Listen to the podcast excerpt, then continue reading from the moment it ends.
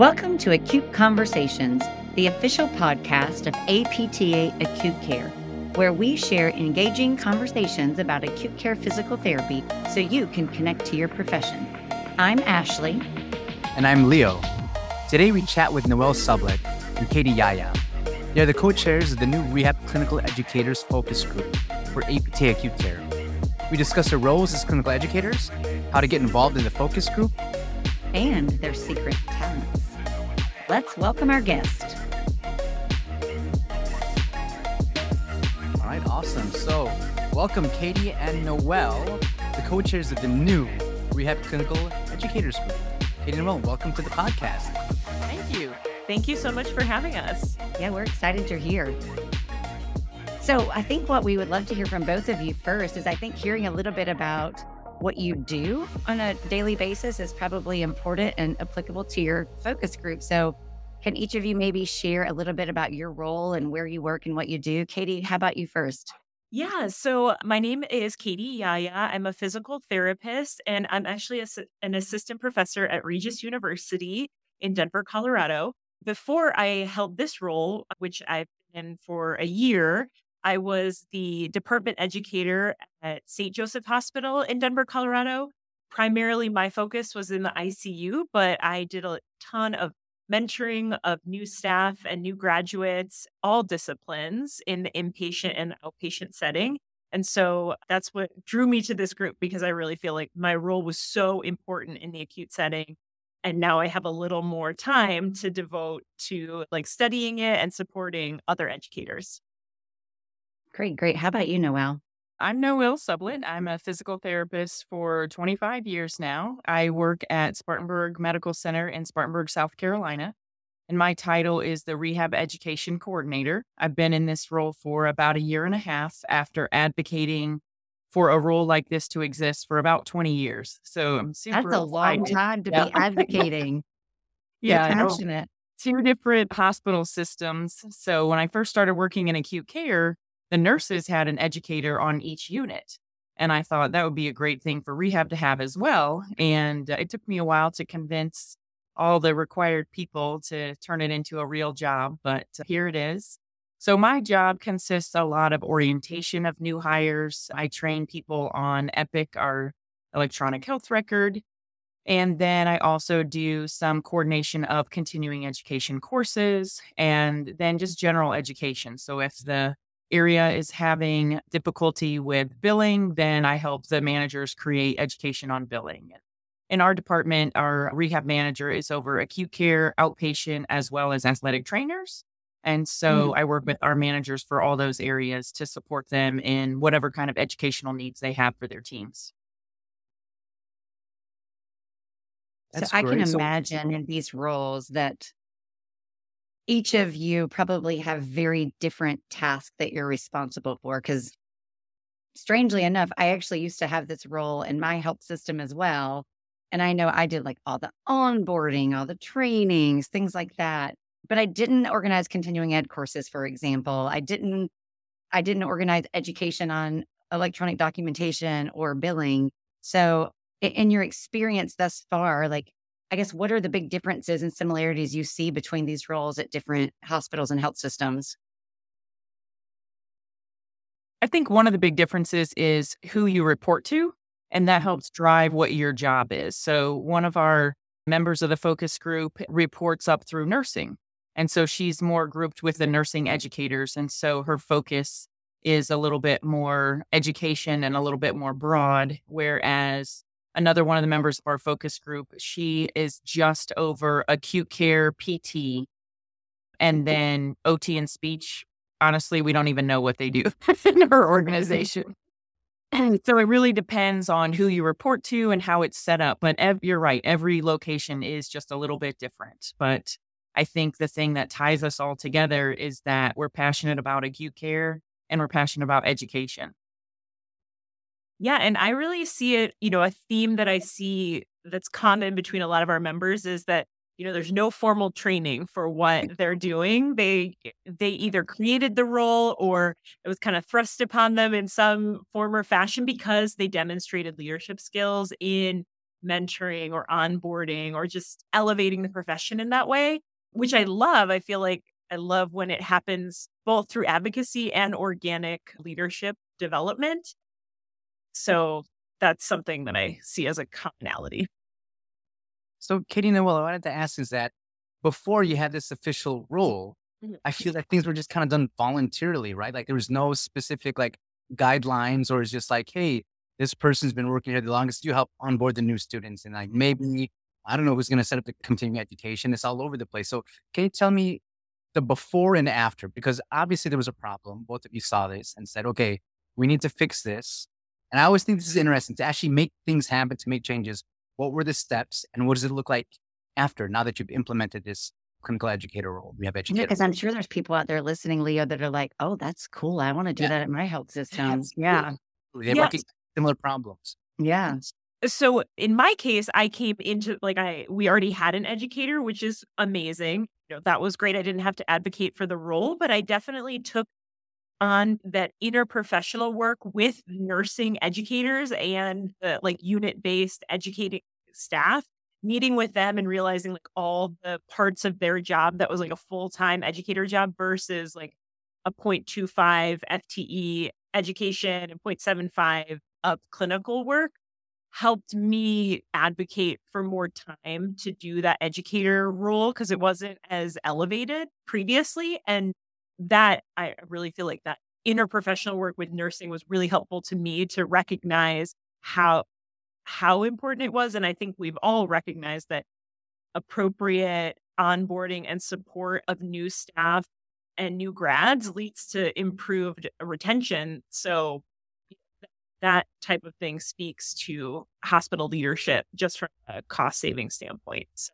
probably improve patient outcomes too, right? Like you train people better, you educate people better, patients benefit. It's well, not rocket science, right? Like working at the top of your scope. Like one of the yes. things implemented was a suctioning competency. Mm. And that was, I mean, we were sort of, you know, some people were sort of doing it. And then finally it became more formalized through this process that followed very much a nursing educator. Here's the competency. Who's the, you know, the expert person who's going to train everyone and then train the trainer and all those kind of things. So that's that's kind of how my role evolved and I know Noelle will be able to tell you about the you know the before and after.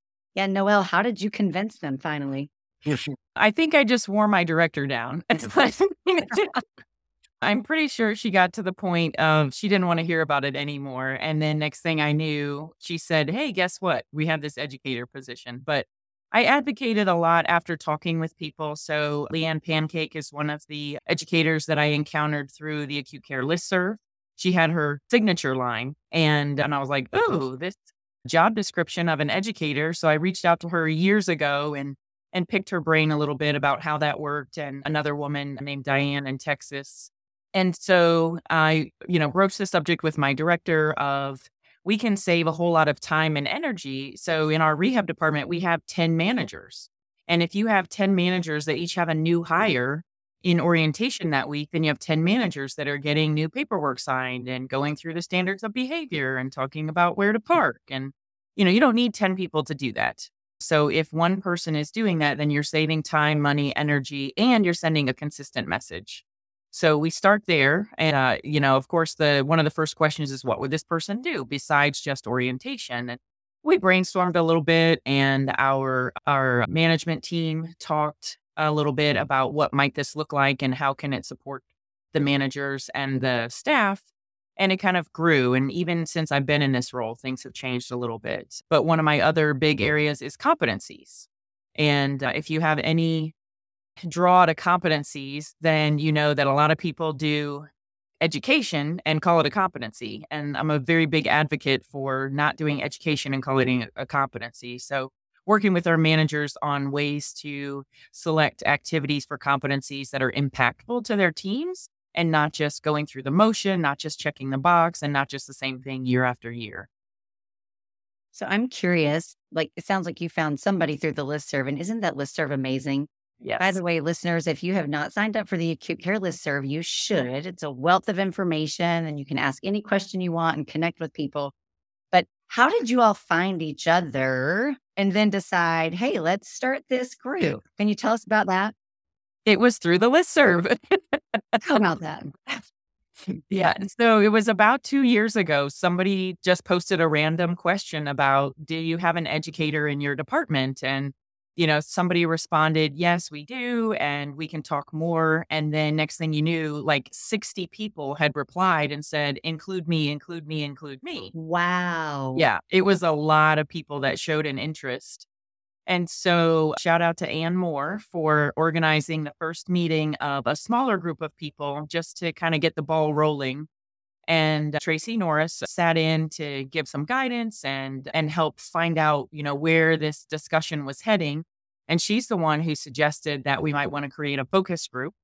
And so there were a handful of people that that were in these conversations. And so Katie and I said, maybe we could be the co chairs of this focus group, and nobody opposed us. and so, uh, so we created the focus group just about a year ago, maybe not even quite a year ago. So, how often do you all meet, and what's on the agenda at these meetings? What do you do? What do you talk about? So we have met in person one time at CSM. We had a like a hard to find room over in in like whatever that the Marriott or whatever that was. And so during that meeting, it's really about networking and connecting because something that we found again, we kind of talked about this at the beginning, just like everybody's role is a little bit different in terms of whether, you know, whether they have it, that's, uh, you know, whether it exists in their hospital, but then also how it's structured in their department and how much time is devoted in their schedule to this role. So, you know, kind of twofold. One, finding those people that are similar to you to your role so that you can connect about think commonalities, but then also finding people who who you would like your role to be more like. So in our meeting at CSM, we went around and just everyone shared their name and where they worked and kind of why they were there. And again, it was a, a mix of people who wanted to be an educator, who had an educator role, but you know, wanted to grow it. So that's really what we're about immediately. And then, Noelle, do you want to add a little bit? Sure. So, we actually had the opportunity to present a webinar last mm-hmm. fall. So, there were mm-hmm. five of us from the group that presented a webinar, which is recorded and linked on our page on Academy's website. So, you can go to our focus group page and, and get to the webinar. And we just talked about kind of how it got started in each of our different locations and what our roles are and just trying to give people a little bit of an idea of how they might be able to get it started in their own organization. I think What's actually was I was I think I was the moderator for that webinar. You were. yeah. Small world. Um, we have our own listserv. So in addition to the acute care listserv, then you can join our clinical educators listserv. And then the conversation tends to be a little bit more about competencies, I think, and what people are doing in their jobs. I think most of the people on there are already in this role. It's kind of the feeling that I've gotten. I haven't met everybody on there, but we're up to 64 members. So that's exciting to get that. Wow.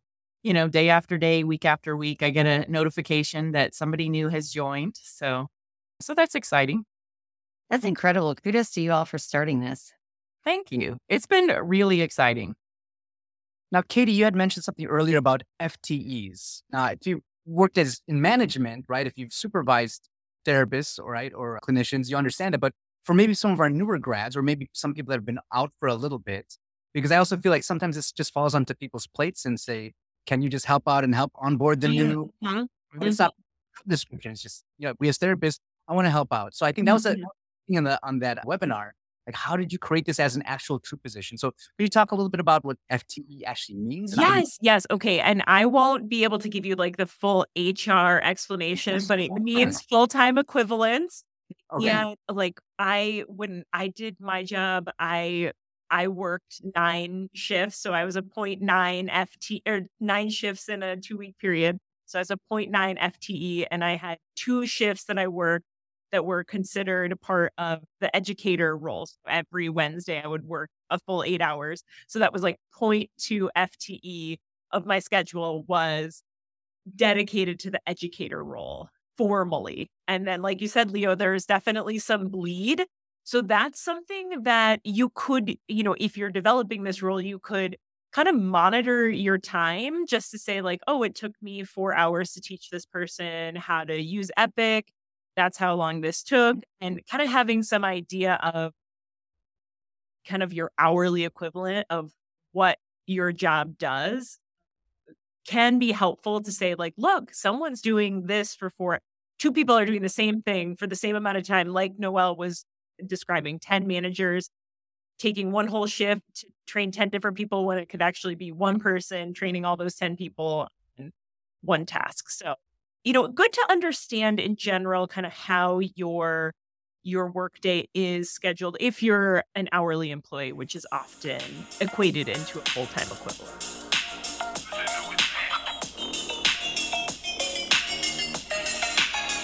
And now, a quick announcement from APTA Acute Care. Do you know someone that is making a difference within acute care physical therapy? Please check out our awards page.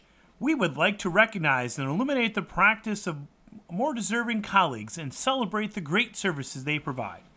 To honor the various contributions, APTA Acute Care has five awards the Mary Sinnott Award for Clinical Excellence in Acute Care, the James Dunleavy Distinguished Service Award, the Judy Euler Fellowship Award, the Lecture Award, and the Catherine Harris Educator Award.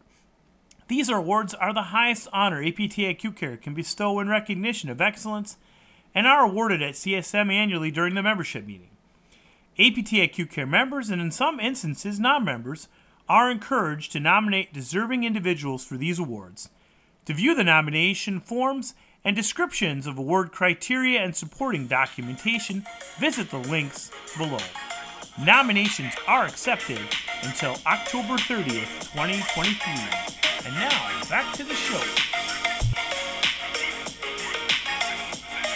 So, if you were going to do another webinar, I'm curious, what would you want listeners to know about your group and about this position in general? it's hard for me to not land on competencies because that's tell us uh, more about that. Like, give us examples, maybe that would be helpful. So, one of the things, what we're doing this year at our organization, we have five acute care campuses in our system. And so I'm working with the managers from those campuses, and we are actually incorporating safe patient handling equipment, oxygen delivery devices, and line strains and airways. And mm. so mm we're doing all of that into a hands on competency where people are demonstrating use of the safe patient handling equipment in a more realistic environment, you know, eh, considering that the patient has devices attached to them and not just, you know, your coworker that gets in the lift. And so that's a way to evaluate their knowledge and skill in multiple areas at once, as opposed to just doing a computer based learning module and taking a test. Simulation goes beyond the classroom, clearly. Absolutely. Yeah, I, I love that idea of simulation as well, like going beyond the classroom and using whether mm. that's us being a part of training for nurses as well. And I think actually that's a an area for growth in educator roles from a therapy standpoint are being a part of the interdisciplinary education, mm like not having, or I mean, nurses can certainly train other nurses on safe patient handling equipment, but that's an area of expertise that we have.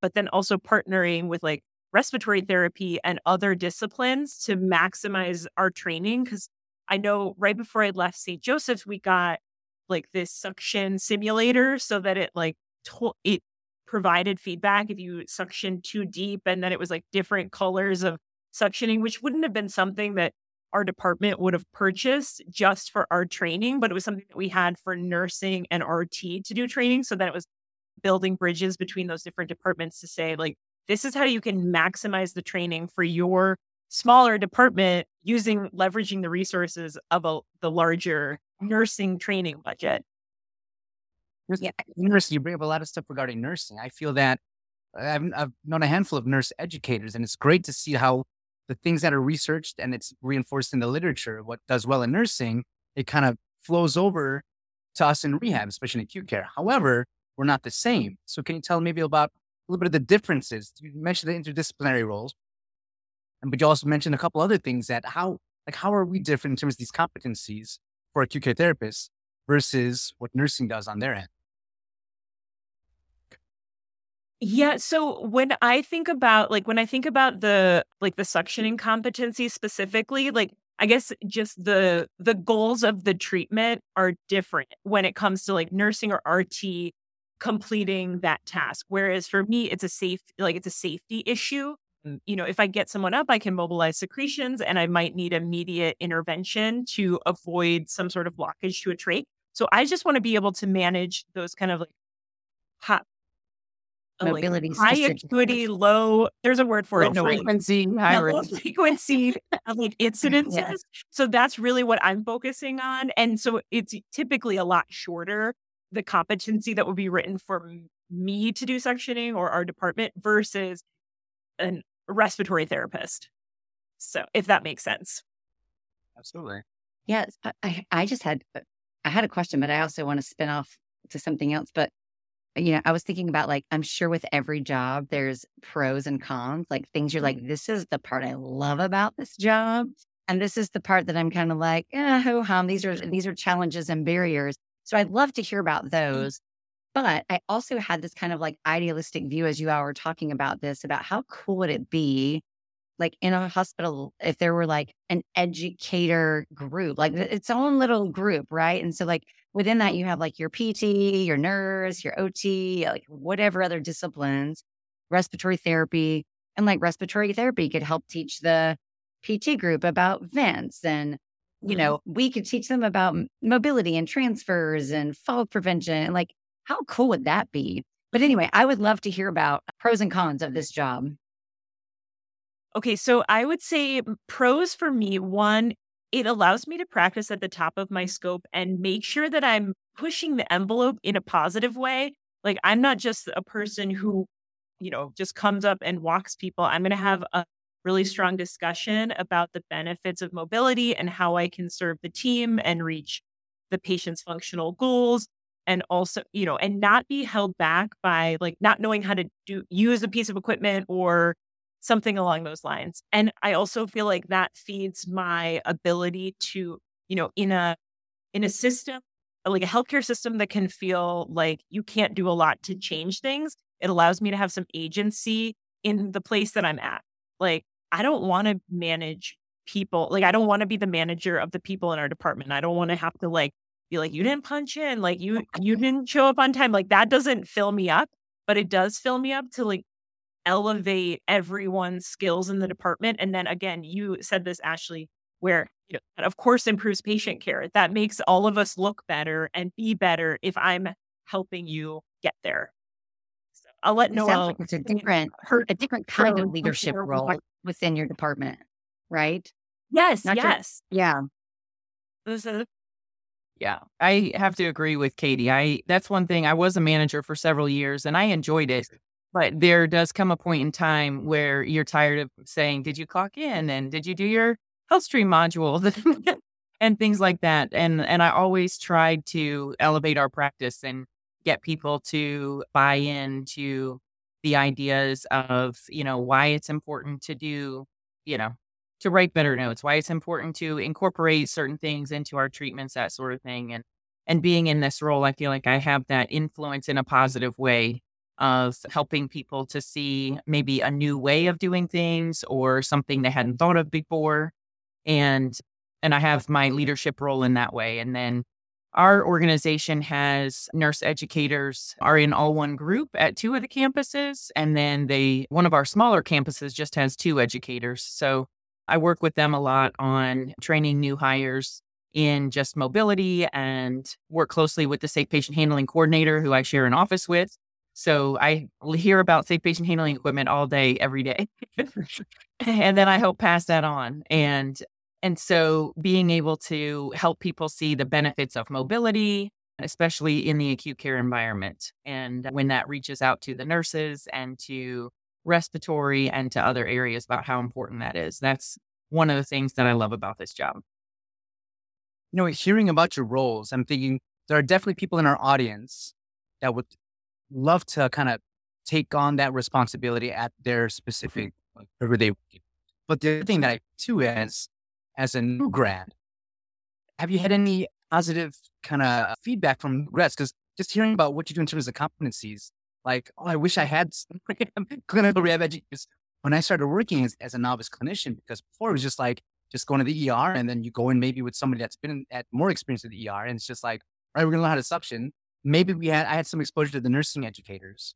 But in your experience, how, you know, I, I feel like this is such a great selling point to let new grads know that we actually have people here that can help support you. And, and I, I love what you keep mentioning top of your scope, because that's a little shout out to one of our previous episode guests Rebecca Griffith about, mm-hmm. again, practicing the top of your scopes. Can you maybe talk a little bit about that, about how it affects your new grads and supports them?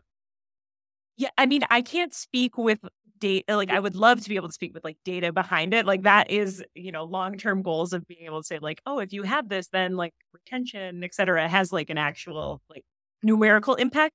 But I do encourage my students, you know, I feel like we talk a lot about like, oh, we have mentorship, blah, blah, blah. I'm like, ask more specific questions, what that looks like in your department, because it is very different in the places that I have worked. Like, I didn't understand at a previous place of work why people were like, orientation is, there's no orientation here. I was, well, this is just how it's always been.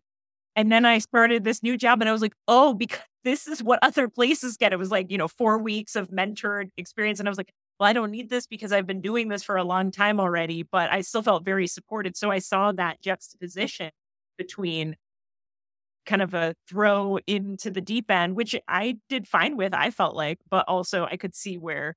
So asking those specific questions, I think is really important for new graduates to ask.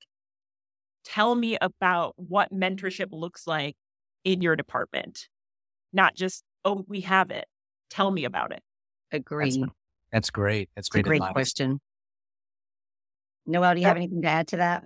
Sure. One of the things that I've worked on with the acute care managers in particular is the orientation competencies. So we have our pathway, you know, checking off, you know, do you know where to put your lunch and and how to clock in and things like that. But then what about the skills? So obviously you graduated from PT school and you passed your licensure exam and so you have knowledge, but you don't necessarily have knowledge in our location.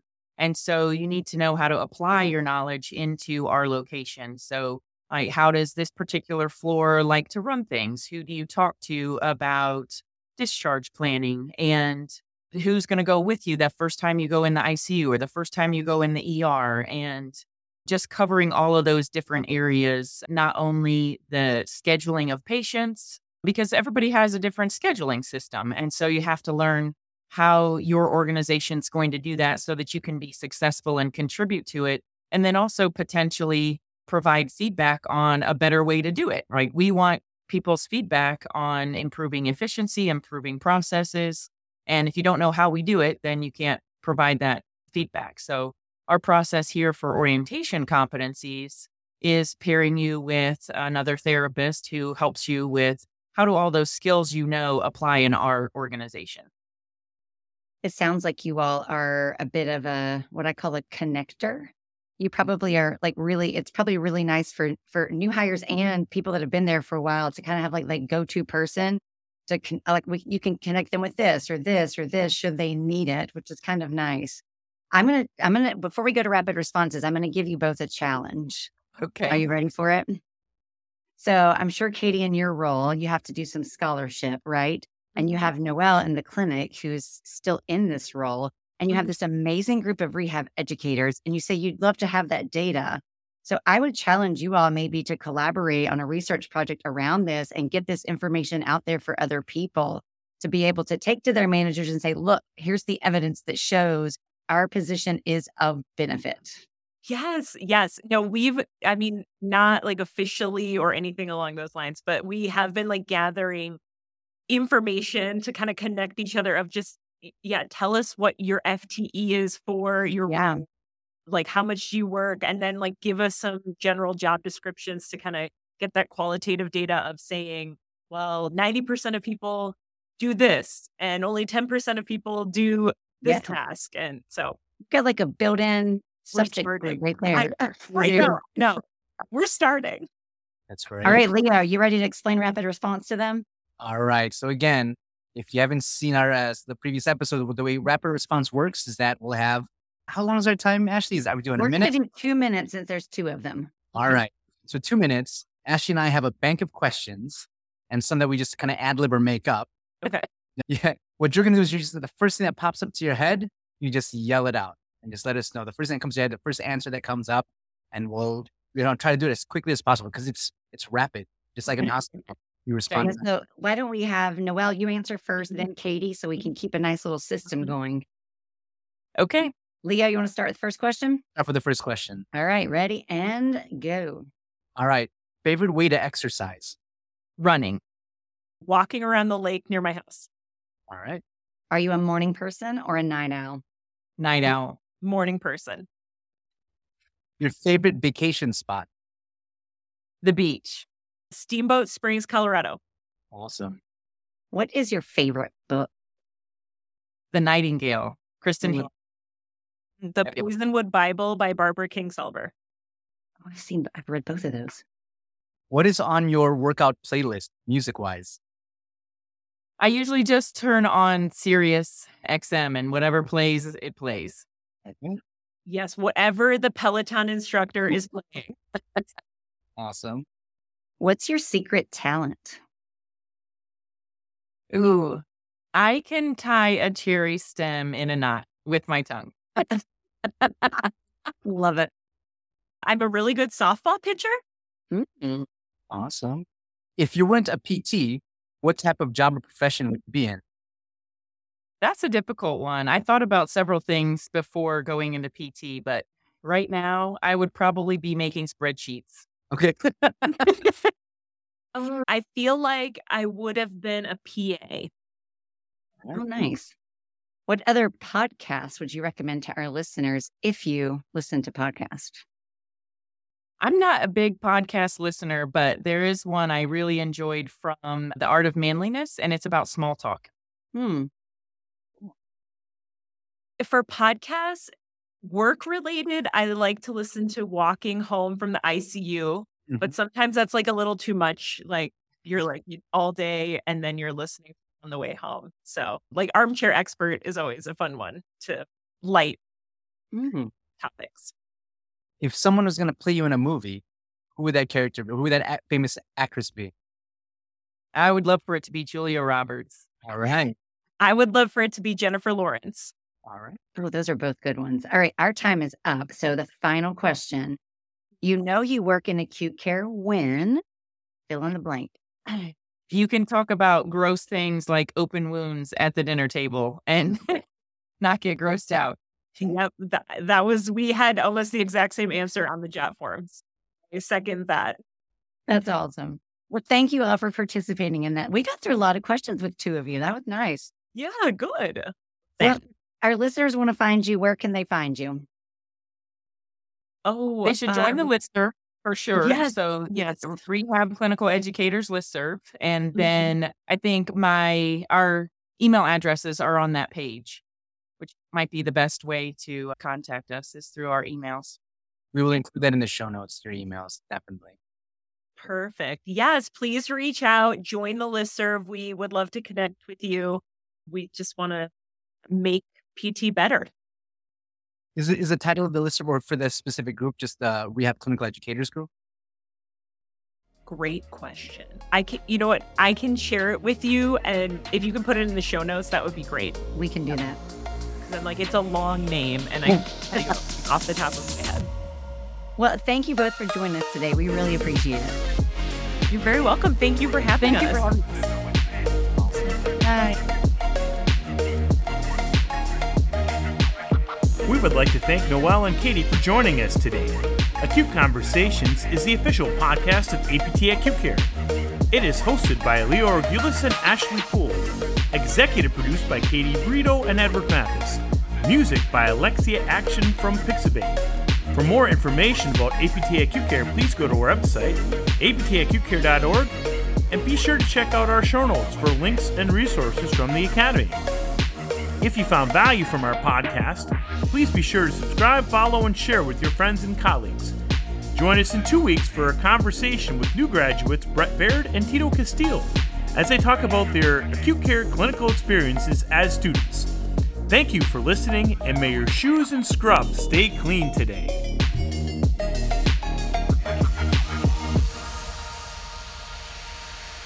What do you call an old apple?